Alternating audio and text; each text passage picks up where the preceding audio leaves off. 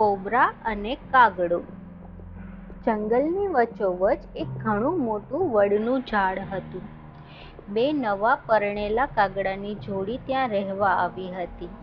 થોડા દિવસો પછી કાગડીએ ઈંડા મૂક્યા અને તેઓ આનંદસભર બચ્ચાની અપેક્ષા રાખી રહ્યા હતા.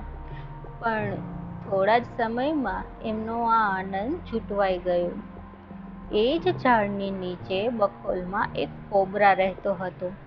અને આવીને નવજાત બચ્ચાને ખાઈ ગયો. કાગડાઓએ કલ્પાંત કર્યું અને પોતાનો બદલો લેવાનું નક્કી કર્યું. એમનો એક નિકટનો મિત્ર હતો. એનું નામ શિયાળ હતું, જે પાડોશમાં જ રહેતો હતો. એક દિવસ કાગડી શિયાળને મળવા ગઈ અને ત્યાં રડવા લાગી.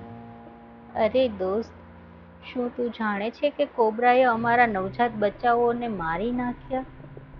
મને લાગે છે જો બચ્ચા હોત તો અહીં ઘણું સારું રહે પણ હવે મેં નક્કી કર્યું છે કે આ જગ્યા છોડીને બીજે ક્યાંક ચાલ્યા જઈ.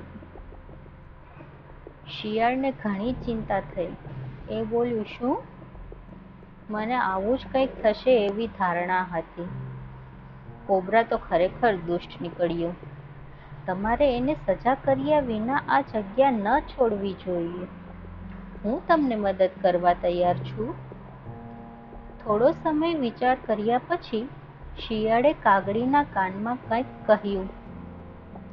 કાગડી તરત જ સમય વેડફ્યા વગર રાજાના મહેલ તરફ ઉડવા લાગી.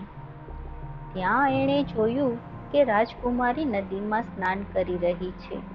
એના બધા જ ઘરેણાં અને કપડાં નદી કિનારે પડ્યા છે. કાગડીએ ઘણો કિંમતી એવો એક ગળાનો હાર ઉઠાવ્યો અને જંગલ તરફ ઉડવાનું શરૂ કરવા લાગ્યું. જેવું એ મહેલ પાસેથી પસાર થઈ રાજાના માણસોએ એને જોઈ જુઓ, પેલી કાગડી આપણી રાજકુમારીનો ગળાનો મનગમતો હાર લઈ જઈ રહી છે. ચાલો એને રોકીએ, એમ કહ્યું. કાગડી વધુ ઝડપથી જંગલ તરફ ઉડવા લાગી. માણસોએ એનો પીછો પકડ્યો.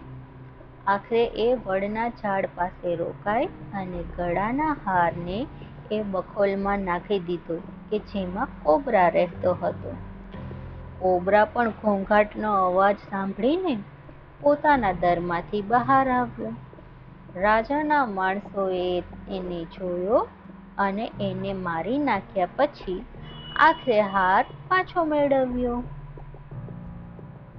બોધસાર જે ગુનો કરે છે એને હંમેશા સજા મળે છે.